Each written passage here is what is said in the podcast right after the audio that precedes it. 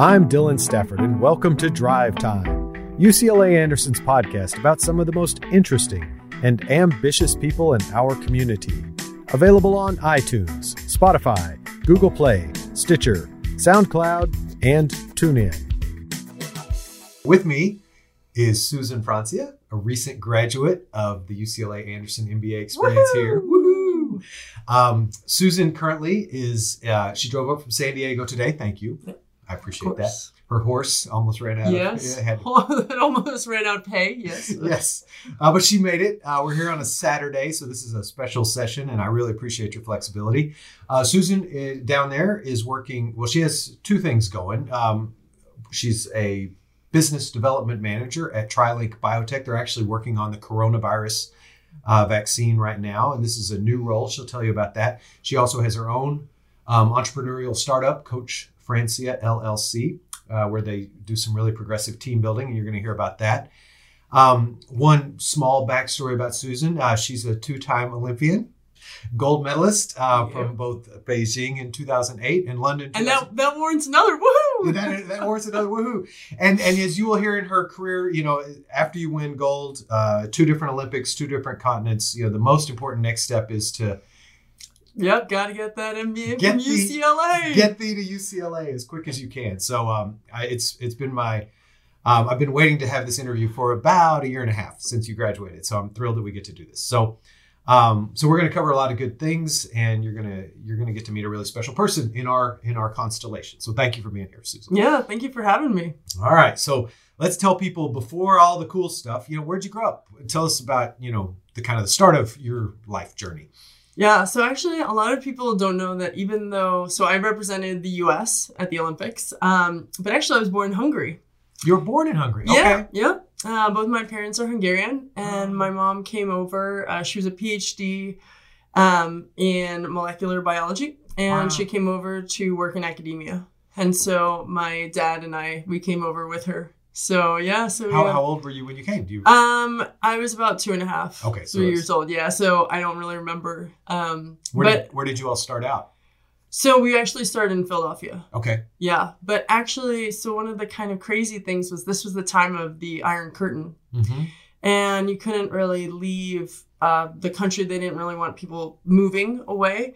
And so you couldn't take out foreign currency that was over a certain limit. But if, my mom was coming over on this visa, and it was supposed to be like 6 months to a year, maybe longer. And so we had to ask all of our family and relatives to take cash out, US dollars. But again, you couldn't have it on you. So actually, they sewed it into my teddy bear. Oh my goodness. That I came over with on the airplane. It was our first time ever on an airplane. And my parents are moving to the US. So it was pretty wild. Yeah. So they were always like, okay, where's the kid? Where's the teddy bear? It's our life savings is in this bear. So yeah. So, I do have to say I have lived the American dream. That's amazing. Yeah. Wow. That is so cool. And now, are your parents retired now? No. So my mom, she works at a biotech. Okay. Oh, and similar. Okay. So it's in a similar field. Yeah. So it's pretty cool that we get to work in a similar field. She's much more knowledgeable, and she has the science background. I have the business background. But it's neat that we're kind of in the same industry. That is so great. This is what I love about America. Yeah, I won't get into walls and bridges, but I'm a bridge fan more than a wall fan. Because when amazing people from around the world come here, it seems like it's a good thing. Yeah, it is amazing to me. Funny enough, the Hungarian president was in the U.S. doing a tour, and he said to me after I had already won, he said, actually, if you come to Hungary and you win a medal for us, because you are so I'm a dual citizen. Ah, okay. He said, if you win for Hungary, you get $250,000, not $25,000. And I said, thank you. I appreciate that. But this is where, I fought with my team, fought together with my team and my coaches in the U.S. And this is where I learned the sport. So, okay. So thank you for the offer. I'm happy to represent the U.S. So. Oh, yeah. That's wow. And it's good to have options. So, dual citizenship. Hey, it's good to have options. Now, you went to the University of Pennsylvania. Mm-hmm. How did you choose that school? What'd you major? Well, so my mom was working there. Oh, excellent. Yeah, okay, so good. She was on the faculty at Penn, and I had discounted tuition. Oh, very good. And so she said, "You better get in." I was like, "Okay, Mom, I'm on it." Okay. And actually at that time, so I'm tall. You guys can't really tell at home because I'm 6'2". And I was 6'2" in ninth grade. I was this height. Wow. But, that's when the boys are still 5'1". Oh, my gosh. I was so much taller than everyone. I just wanted to fit in, but that's okay. In the end, it worked out. Okay. But, in high school, I got one athletic award. I tried all different sports, but the one athletic award I received was Most Spirited. Nice. That was the only award I got. I know. One. So, I was like, okay, I need to focus on academics. Okay. And so I went to Penn solely on academics. And but I loved it there. What did you major in? I ended up majoring in sociology of law. And then my senior year, I had submatriculated into a master's program. Okay. And so I got my master's, my MS in criminology. Wow. Yeah. Okay. All right. Things you didn't even know. Things I did not know. If you put that in your admission essay, my small brain. Mine would have been blown. Excellent. So now, when did athletics start? How did that start? Yeah. So actually, because you didn't row because your medals are in rowing. So. My medals are in rowing. I didn't row in high school, and my freshman year of college, I didn't do any athletics. Okay. And I realized that kind of academic sport balance was really missing, and I was missing structure, and my grades actually were pretty bad. My first year, and that kind of freshman lost. Yeah. And my parents said, "Listen, we're not paying for this school for you to go and screw around, so figure it out." And I literally just looked through a book, and I was like, "Okay, what can I sign up for?" And I was like, "Okay, rowing. I heard that's a tall person sport. Maybe it'll work out for me." And I started, and I just fell in love with it. It was so amazing being out so close to the water, and just I was propelling like the boat through the water, and I was with my friends, and you could see the Philadelphia skyline. What on the water Schuylkill River. You row on in Philadelphia? It's the Schuylkill River. The Schuylkill River, okay. And there's a big history for rowing out in Philadelphia. So it's just really kind of magical to be a part of that. And I really fell in love with it. And then, of course, there's the hard aspect of it of like, okay, you're pushing yourself, you're in pain, and there's a lot of lactic acid burning, but also like, wow, you're going so fast, and you can win races if you just push yourself a little harder. And I'm a very competitive person. Okay, good. And I just fell in love with this whole idea, and just even like the feeling of being out there and moving together with 7 other people. It really is. It's magic. Oh, so your sophomore year you started? Mm-hmm. And then you were on a team all 3 years? Mm-hmm. Okay. Yep. So I was on the Penn varsity team, and my senior year, so I was working my master's and trying to graduate in the 4 years with everything. And so I thought, okay, well, I had gotten a job offer, and I also was considering working at the FBI. That was really where, that's where I was kind of gearing. But my coach said, you could go to the Olympics. And I said, okay, you know what? That's what I want to do. Like, I want to go see if I can be the best in the world. Wow. At something. So my parents were a little surprised because, they had been encouraging the whole time. But well, mom's a PhD. I mean, were they athletes? Yeah, parents? They're tall and athletic. Oh, so they're smart. They're smart and athletic. Okay, good. And good looking. You're welcome, Mom. But so they were really supportive. But they were a little bit like, are you sure you're the most spirited? You're not the MVP.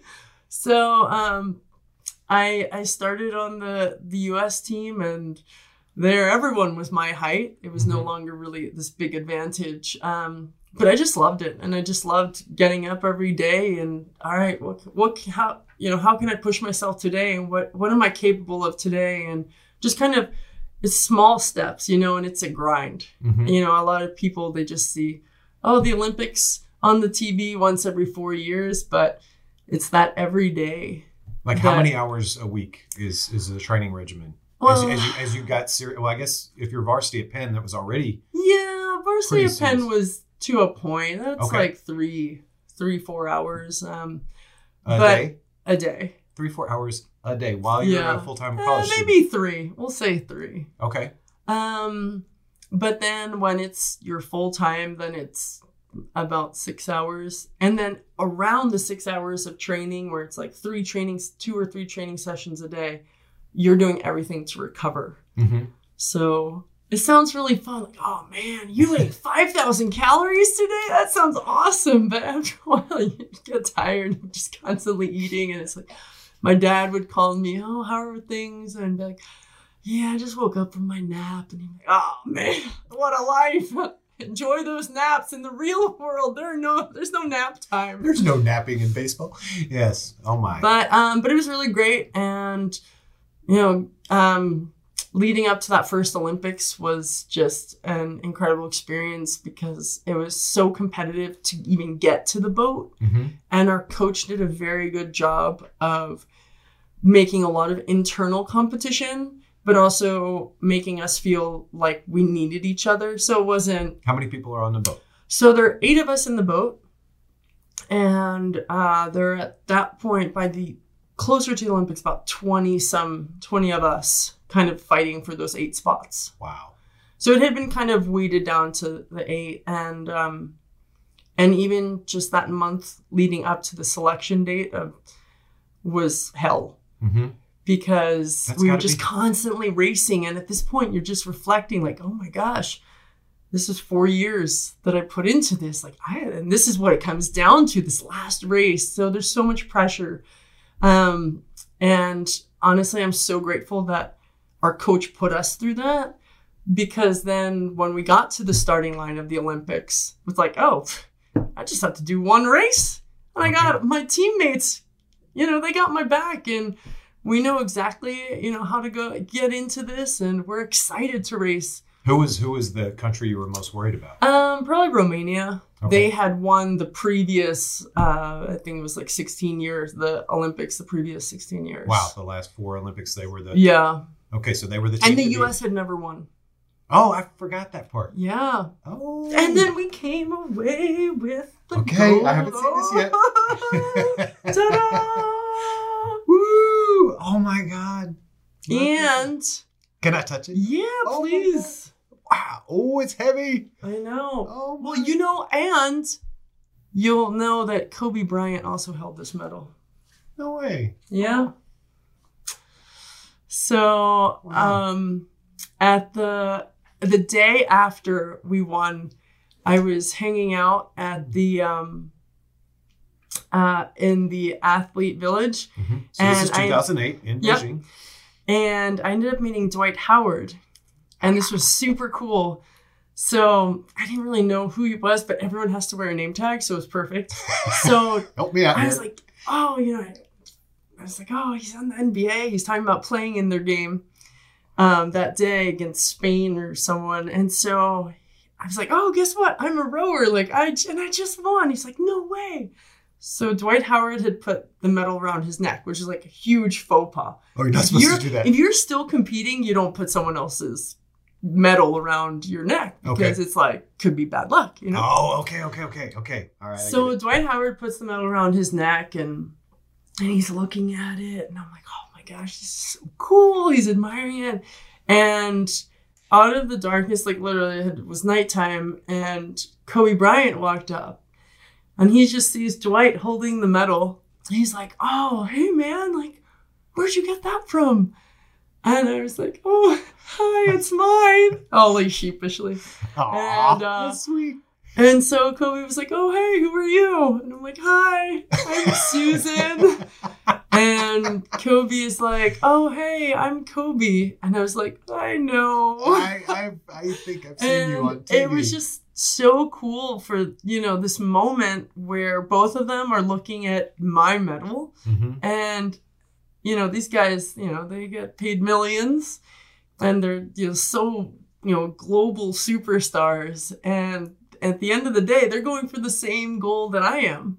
Oh. And it was just such a cool feeling to have those guys like admiring, you know, this gold and asking me about my sport and wanting to know more about training. And it was a really cool moment. It really made me realize like what an impact this has, not just on myself, but on others. Mm-hmm. And so that's why I'm trying to, you know, of course I'm trying to go my course and career and stuff, but I think it's really important to share this with people. Well, and I saw, so we're in February of 2020. So Los Angeles is still grieving. Yeah. And I grew up in Texas, and, you know, I mean, I thought everybody knew Kobe, but I didn't realize if you've lived in Los Angeles for the last 25 years, you literally watched him arrive and you watched him do everything he did. I mean, there are people who I would have assumed would have been touched by Kobe. Mm-hmm. And then there are all these people who are just touched by the passing of Kobe that once they tell me why, like I had no idea how connected his life story is to the story of this entire city, up, down, left, right, yep, north, south, east, west. It's really been the loss of a part of the heart of the place. And I saw your post on LinkedIn where you shared the picture of you and Dwight, where it's the only picture I've ever seen where you don't look tall. Those guys make you look like a shrimp. You look like a little 5'2" person there, but you don't realize how tall NBA athletes those guys actually are. Yeah. And actually, I think Kobe also really helped me realize, you know, just how I want to be. So when someone at the grocery store, and believe me, people ask me all the time, "Oh my gosh, are you an athlete? Like, oh, what do you do?" And he is just the way he always embodied like sport and also representing basketball and the US and the Lakers.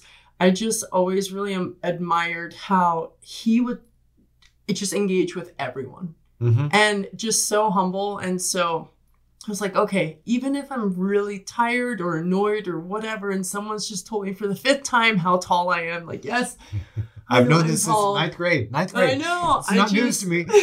I just have to put on a smile and say, you know, yeah, thank you. Actually, I do rowing, and I had the opportunity to represent the U.S. and you know, that means something. And even just how, you know, I realize now that I represent the U.S. and I represent, you know, how maybe someone will perceive Olympic athletes. So, mm-hmm, so that was kind of a cool lesson that I learned from those guys. Also a bit of fun Olympic trivia. Mm. This is my other medal from London. I continue. What's it like? So what was it like to go again? You know, like, I mean, because there's the first time of anything is so focused. It is. And then it's how actually, do you maintain? It's almost easier to go for a first. So people like Michael Phelps, I have a true admiration for going like back to back to back. Mm-hmm. Because it's one thing to like go once and be like, okay, I'm just dreaming about what that's like. But then when you do it, and then the ups and downs after, where your expectations have now changed. You just think to yourself, oh, well, I'm an Olympic champion. Like, oh, why can't I do this? Why are these people beating me? You know, like my teammates, why are my teammates all of a sudden beating me in races? And so going back for London was tough. Also because you a little bit forget how hard it is to get to that first one. You're like, oh, that was fun. And then it's you like, just have the good memories without the 6 hours like, a day for 4 years. And even the selection, again, it was back to the same selection. And like you didn't get any points for having been there. No, I didn't. Thanks, Coach Tom. But also I knew that it was worth it. Mm-hmm. And just even being on that world stage, there's nothing like it. Do you know, so was it the same 8-person team in London? It was very the same number of people. Yep. Is not the question. The question I want to ask, how many people rowed again and how many people were new? It was a very similar boat. Oh, okay. So which is great because trust is such a huge element in rowing, and knowing that I had been to one Olympics with most of these ladies, and just going into London, it was like, okay, I know how they're going to react mm-hmm. and deal with the pressure. And I love that these guys have my back. And you guys have, well, okay, let me ask it. I'm not going to assume. Are you still friends today? Oh, of course. Yeah. When you go through all of that, there's, mm-hmm. Those are lifelong, practically blood relationships, yeah. You know? Because you've shared something that... Yeah. And even just the highs and lows, like the few people understand really what we went through. And so it's great to have those relationships. And yeah. Who was the team to beat in London? Was it Romania? In London, again? It was Canada. It was Canada. Yeah. That one was a pretty close finish. But also, it had been. But the other crazy thing was, so after we won Beijing, it was like, all right, we were on a roll and like we couldn't stop. Now, instead of being the underdogs like we were in Beijing, we were the targets. Everybody's aiming at you. Yeah. And that was also a fun kind of a different mindset of mm-hmm. like, okay, people are coming for us. Hey, walk a little bit taller and have that confidence. Like, okay, yeah, come after me. You can't touch me. I'm going to win. Mm. Okay. So they're probably out there going, ask her this. You know, I'm so starstruck. I'm like, okay, what's the cool question? Is there any Olympic question I should ask you that I haven't asked you? Because, I mean, it's so, like, it's the most watched sporting event in human existence. Not the Super Bowl, not the World Cup. You know, the Olympics, yeah. Nothing connects humanity on the planet in any sporting event more than the Olympics. It's the most watched thing there is. Yeah. And you got to do it. Anything that, you know, people might be curious about that people ask you a lot or anything like that? I think one of the things that we kind of forget about when we go there is even just participation, mm-hmm. you know, and seeing people from so many different parts of the world. I think that is really kind of like you're saying, just how it ties people from all over the planet together. And I got to see, you know, some runners from Kenya and who I had only really seen on TV running. And it was just like, just, you know, just their body type and seeing like, okay, well, for someone to be the best long distance runner, this is what they look like. Or for them to look at me probably and think like, wow, this is such a tall girl. Or seeing the Brazilian women volleyball players. My gosh, you think I'm tall? Wow, those girls are even taller than me. But it was so neat to see all these different people from all these different nations. They're coming together, but also such different like body types and heights and what they need to be the best at their sport. It was just a really like, I was like, oh, I'm at like the, you know, athletic UN. That's amazing. Wow. So it was, well, I wish we could do like a big kickball game at the end of like just everybody and just like Frisbee or something. Yeah. See what happens. Yeah. Cause what, you know, to run a marathon in under 2 hours, that takes a certain, you know, like a certain frame. Yeah. Yeah. Just are you saying it's not going to be us? Yeah. It would never be me. But yeah, that's, and then, you know, we're here in the brand new Marian Anderson Hall, and woo-hoo! that's the Olympic Village right behind us. Oh, you know, really? This is where it's going to be? Yeah. So UCLA undergrad. Yeah. And we're looking out the window now, but so when Los Angeles hosts the third Olympics, 2028, UCLA is going to be the athlete village. And this was also the athlete village in 1984. And mm-hmm. I know that because it was in my admissions essay. Which I forgot. That's okay. No. Yeah. So it was in my admissions essay. Oh, that's funny. No, I forgot. So okay. I was like, why do you want to go to UCLA? And I was like, oh, I want to come here because of the like rich heritage of sport, and because I wrote about how I wanted to go into sports afterwards and work in sports business, and I was like, and it worked. She earned her C. And so two things off that. You know, there's I work out at the Wooden Center over here, mm-hmm. and they got the all the wooden quotes on all the walls. John Wooden, our famous UCLA coach, John Wooden, and I love the one. Talent may get you to the top, but it takes character to keep you there. And so I think even as you reflect on 2008 mm-hmm. to 2012, I got to touch this one too. Yeah. I touched two Olympic medals. That's $5. $5. I'll write a check. Afterwards. Maybe it's a business expense. I don't know. But, you know, so like really there is the, you know, aim and accomplish it once. your talent and your teamwork and Coach Tom, and then to do it again. So just that. And then let's transition. So somewhere after all of this amazing chapter of your life, then there's that, okay, I've won gold twice. Now what? Or when and how did an MBA start to enter your equation? This is not criminology. This is, your training was all in San Diego for the Olympics? Between San Diego and Princeton, New Jersey. Oh, okay, both. Yeah, so both locations. So we would always just travel with the team. Okay, so, but you weren't in you weren't in Los Angeles, really. No, I was not. No. Okay, so kind of tell us, when did you start thinking about an MBA? Why UCLA? What was that journey for you? I actually always wanted to go back to business school. Okay, so you knew that. I felt like I always wanted to go back to school. I loved being in a classroom setting, which is weird to some people, but it's not people who come to UCLA. We like smart people here. But some people were like, "Oh, you want to go back to school?" And I was like, "Yeah, like I want to just do a deep dive into maybe things that I didn't get to study in college." Mm-hmm. That was one part of it. The other part was I realized I gained a lot of soft skills with this. I learned how to work with all sorts of people and leadership and teamwork. But I just felt like I was missing some of those early years, kind of formative years of a career. Okay.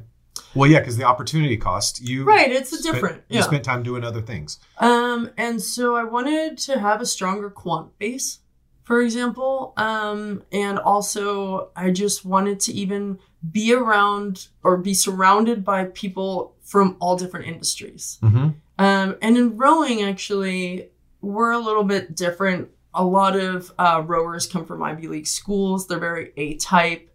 And they go on, a lot of them go into finance or coaching, but they're very driven individuals and everyone has a college degree.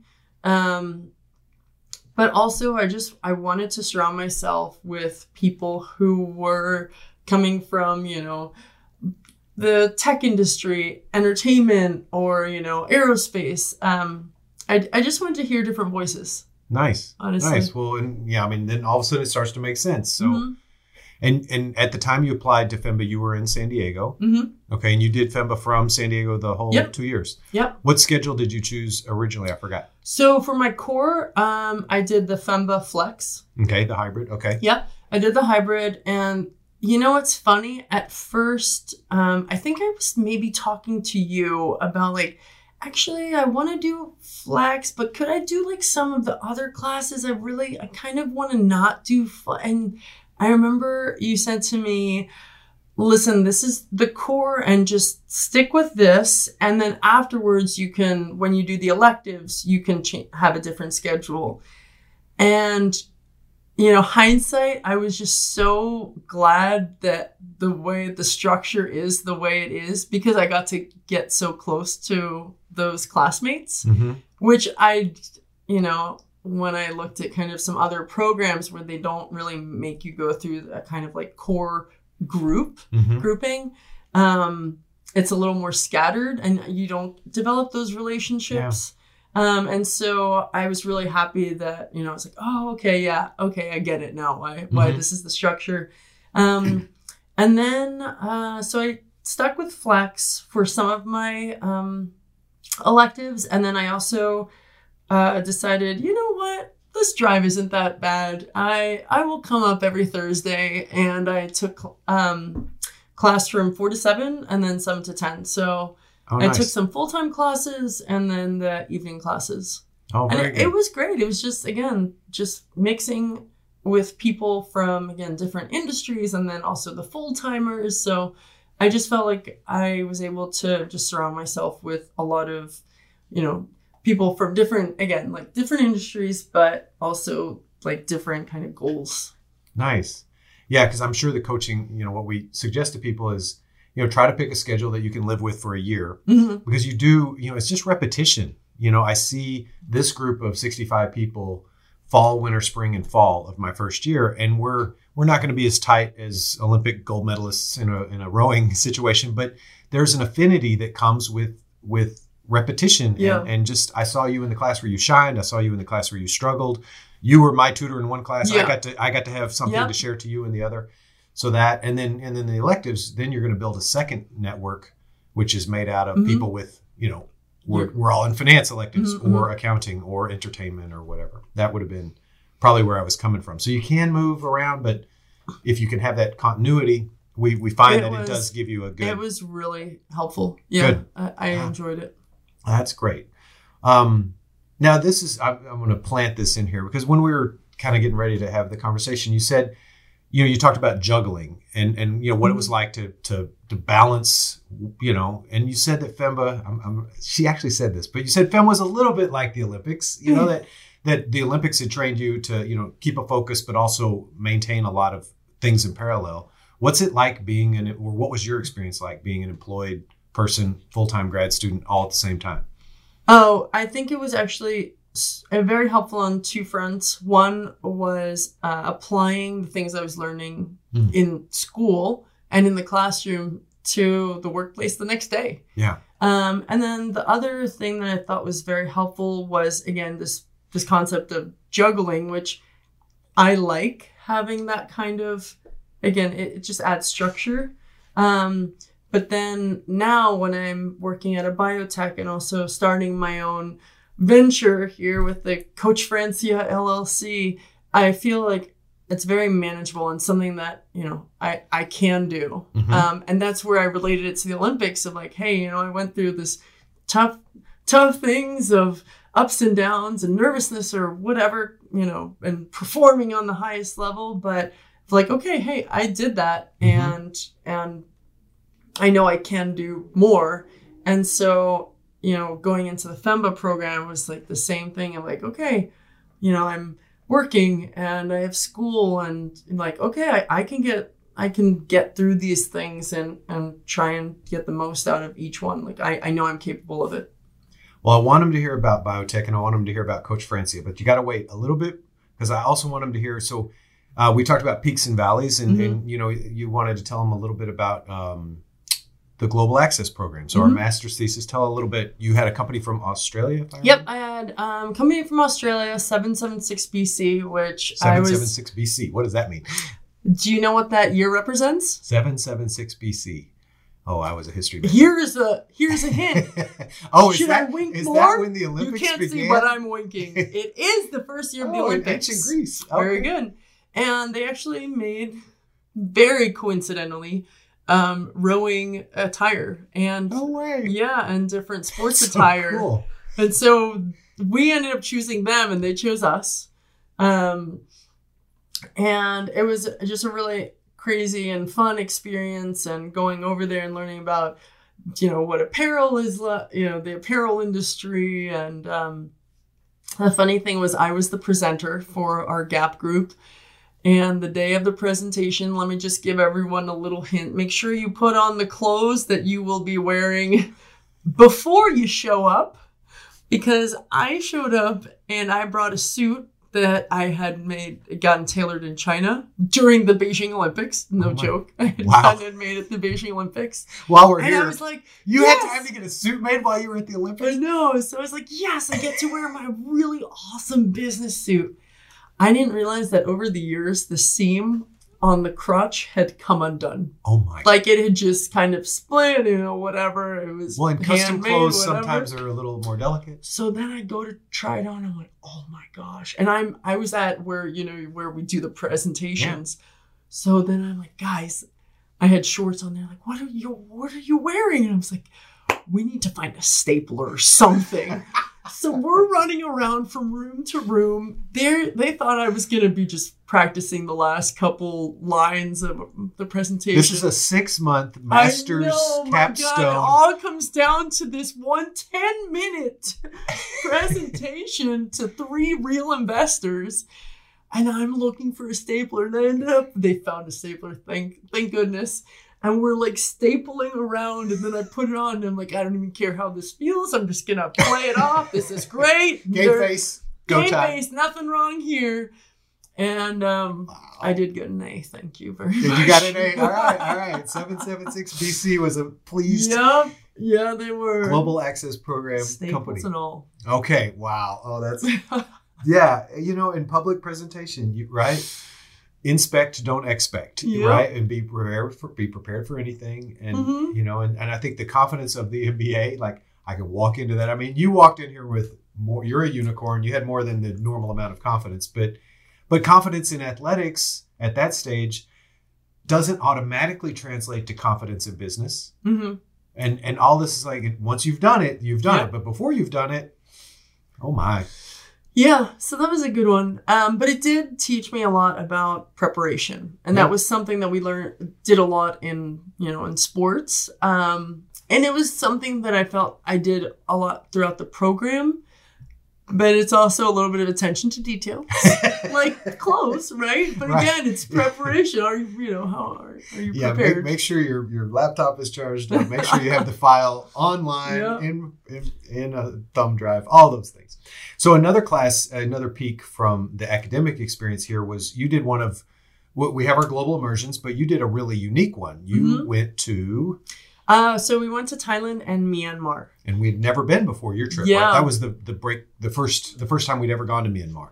Yeah. And it was just a really amazing experience. And even hearing how the political landscape can affect the business in a region and even what your political alliance is. I mean, okay, it's a little bit similar in the U.S., but there's laws here, right, that kind of regulate.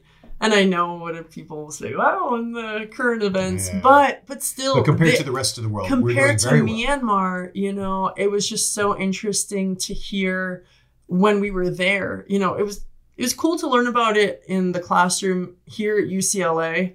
But when we got there, just hearing these honest opinions from, you know, some academics, we listened to some professors, but also a lot of entrepreneurs and people in different industries there. Like, wow, it was just a very eye-opening of just how, you know, our that global aspect really does affect, you know, what someone's doing on the kind of more micro level of their own business. Yeah, Dean Olian always, you know, she was never a fan of Australia and London. You know, she wanted, not that she didn't love Australia and London, but in terms of, and she's Australian herself originally, but in terms of destinations, she wanted mm-hmm. us to go to non-English speaking, mm-hmm. emerging market, way outside of the comfort zone and physically be there, physically mm-hmm. see it, physically experience it. So yeah, that was, yeah. Yeah. And actually, so I also got to go to India. So speaking. Oh, that's right. You did too. Emerging right. markets. Yeah. And that was a really incredible experience. And I think the global immersion programs are, again, help you get closer to your classmates that are coming from the executive program, the full-time mm-hmm. MBA, the FEMBA program. So that was actually very, very fun too. And I still keep in touch with those connections. Well, yeah. Yeah.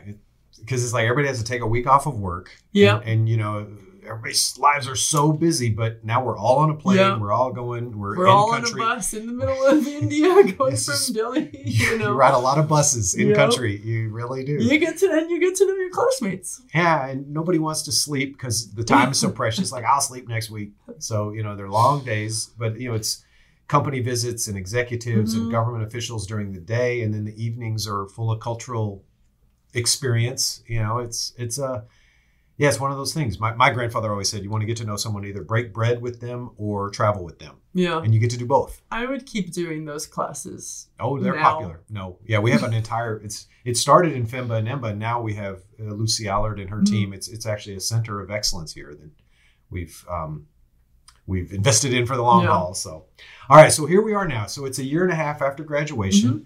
Mm-hmm. You're with TriLink Biotech, your mm-hmm. business development manager, you know, working on the coronavirus vaccine. And you have Coach Francia LLC, where mm-hmm. you're doing team building. So tell us about mm-hmm. your corporate side, your entrepreneurial side. Yep. So while I was at FEMBA, I was working at, also in the bio space, working with a company that does clinical trials. And at the end of the last year, I realized I wanted to kind of go and stay in bio, but I started applying to jobs and I ended up at TriLink, but you know, even the job process, having that MBA was so helpful. And I was telling Dylan earlier that a lot of times where they asked for very specific experience that I didn't have, just having that UCLA MBA next to my name, they were, oh, well, that's fantastic. Oh, yeah, don't worry about that. Five or 7 years experience. Yeah, that makes up for it. Nice. And I'm thinking about all the fun I had on those global immersion trips. I'm like, yeah, that makes up for the experience in the lab. Okay. But no, I'm not going to argue you away from that point of view. I see it the way you see it. Yes, exactly. But again, I think it goes back to that ability to, focus in on an academic subject and balance everything that's going along with it, the job. And so I think that's where those employers see that value, mm-hmm. Not just exactly, what we're learning in the classroom. And then I was really excited to start with TriLink. So they actually do a lot of the manufacturing for these vaccines and also for gene therapies. Nice. So it's very exciting to be on the cutting edge. And with Coach Francia LLC, I was excited because, I took some entrepreneurship classes here. Excellent. And I don't remember the professor's name. I apologize. But I was one of those Thursday classes, and every single day we would walk into the classroom, we'd sit down, and he would say, this really stuck with me, if you have the music in you, don't let the music die. Ooh. And we would just start the class every damn week. He would start with that saying, and I'd be like, oh, okay, all right. I'm going to write it down. And it's something that has really just stuck with me. And I really enjoy working with people and kind of helping them figure out how to be a better teammate, mm-hmm. and also have better leadership skills. And so it's kind of like my side hobby. But my mom, also kind of going back to her, she is in the bio space, like I said, and she wants to start her own company. And so now I'm like the professor, and I tell her, and I email her all the time, like, don't let the music die. He said it to me, Oh, how cool. Yeah. Your mom, who's a PhD, you're paying forward your MBA lesson to support her taking that crazy brave step. Motivate her and just remembering what all the things that I learned in my entrepreneurial courses. So that's been kind of cool to have that kind of influence that from the UCLA had. Now I can kind of try and do that in the real world now, starting a business, but also being in the industry and keep going with my career. And you're one of the things you're doing with Coach Francia LLC is team building exercises in boats. Yep. What in the world is that? That's going to be the next time you guys do your leadership week. Okay, we're all going to San Diego. Now, instead of going up on top of that log, in the ropes course, I was like shaking so hard that damn log was just moving all over the place. But but it was actually, that was pretty fun. And it was actually, it was fun to see also how our teammates would react. And I know I'm more aware of it just because of this and kind of working with team building exercises. But I think next time you should bring everyone out in a boat. Wow. Yeah. And, I think it was in one of my courses we were reading. I'll have to look up the professor later. But we learned about how if you do some kind of exercise or something with others that you perceive that you're in danger or it's a little more risky, that also in itself builds a bond, no matter what it is. No matter what, yeah. Yeah. Mm-hmm. So that's why I tried to scare the hell out of everyone in the boats. Bond or drown. It's executive team building. Aren't you having fun? And the risk assessment people we have all the C-suite in a boat with an Olympian. That seems right, unless this goes... Why does she keep shaking the boat? No, I'm kidding. Well, fantastic. Well, it's so great to watch. I want to follow, you know, I'm not going to ask you the where do you want to be in 5 to 10 years. We took that question out of the choice group, but I'm still going to be watching what you do in the next 5 to 10 years. My kind of wrap up question, unless there's anything I've forgotten, any shout outs to faculty or friends from school or anybody who needs an attaboy for help or attaperson for helping getting you through the program. Just one quick shout out. Congrats to Amanda and Chris, Amanda Rothstein and Chris. I'm totally blanking on his last name, but they actually just got engaged and they were in my FEMBA class. Oh, yeah, and they were in the same core group. Oh, how cool. Yeah. I love that. It's not a dating service, but it works. It works for some people.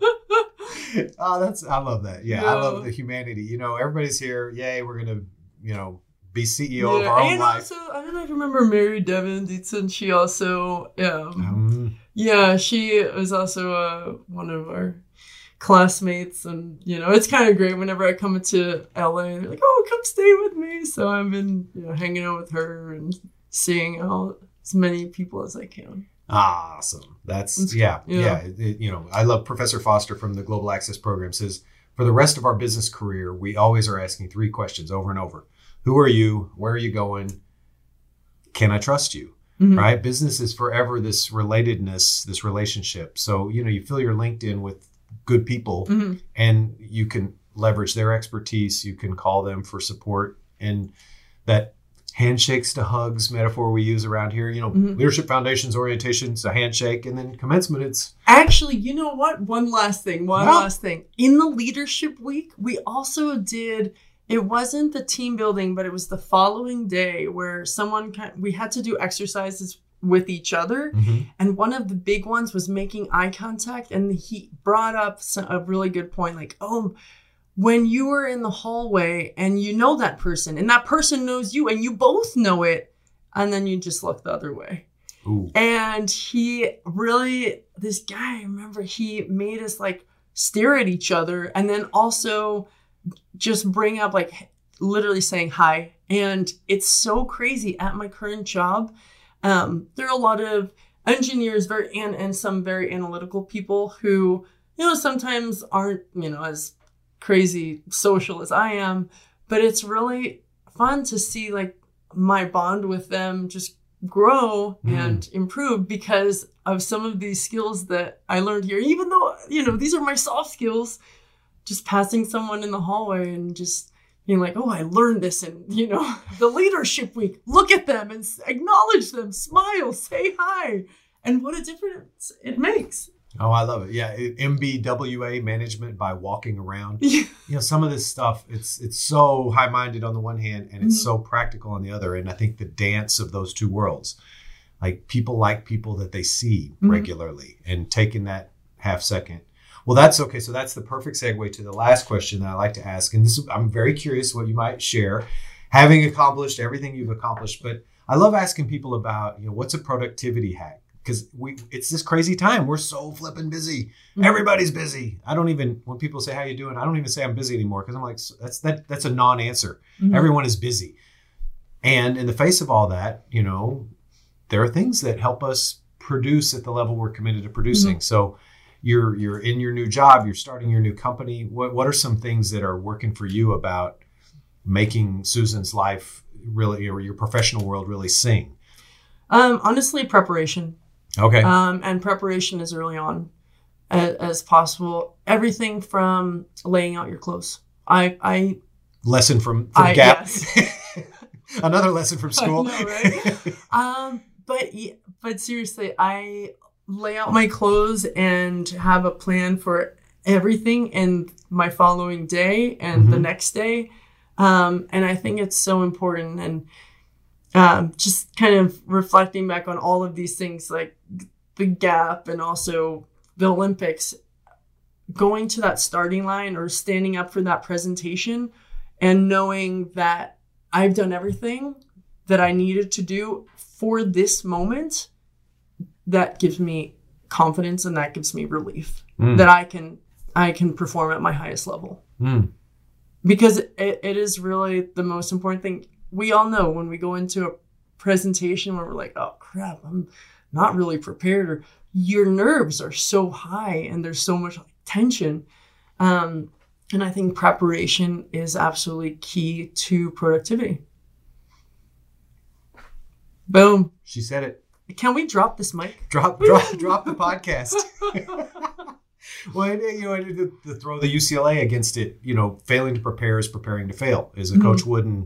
famous Coach Wooden line. And I've seen at the Wooden Awards where he would say, you know, they say, how did you support your players during the game? He said, I don't talk to my players during the game.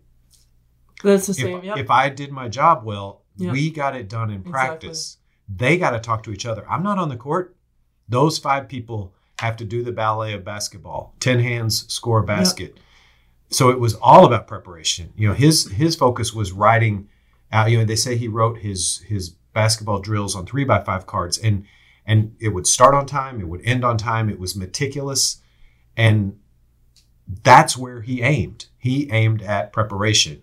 The result was 10 national championships, but the access to that result was not flail about on the sideline at the game. It's too late then. Mm-hmm. They said he would roll up the bulletin or the program, and he'd pace the sidelines, and he'd pick the other team's like strongest player, and then he'd engage in psychological warfare. You know, like the tall guy. Yeah, I mean, he'd be the point guard. He'd be saying, talking about his dribble, or, you know, the tall guy, he'd be saying, you know, you can't, whatever. You know, like, but his players were prepared. And his players were communicating. And that gives so much confidence to those players. Yeah. Yeah. Because they also know exactly what to expect. Yeah. Yeah. Coach trusts us, and he got us here, but now we got to, you know, you were in the boat. You were on your GAP team, and, you know, your GAP advisor was in the stands. Your Coach Tom was on the sidelines. You know, you all were the 8 women in the boat. Who, what do you say when you start a race? Is they fire a gun? What makes it start? Luckily, do they say not. Go? It's a light. It's a light. It's a light. Yeah. So, and a beep. A light and a beep. Yeah. So, I mean, just when we kind of take off and start. And then roll like hell. And roll like hell. Yeehaw! All right. She rode her horse up from San Diego. Sure did. Now it's time to ride into the dusk. You know, we get great sunsets in our beautiful new Marian Anderson Hall. So, is there horse parking here? Yes. Oh, okay. Just kidding. I thought Cynthia gave you a code for the for the horse. For the horse. Hay and water. Hay and water. Whiskey for, what is it? Beer that's for my whiskey for us. Beer for my men and whiskey for my horses. I think that's a country and western song. I think. Sorry, my Texan is showing. All right, this is Susan Francia, class of 2018, UCLA Anderson alum, incredible part of our village and our community. Thank you so much for your time. Yeah, thank you for having me. Thanks for everything you did to represent America. Thanks for representing UCLA. Thanks for being a wonderful person, and thanks for being here.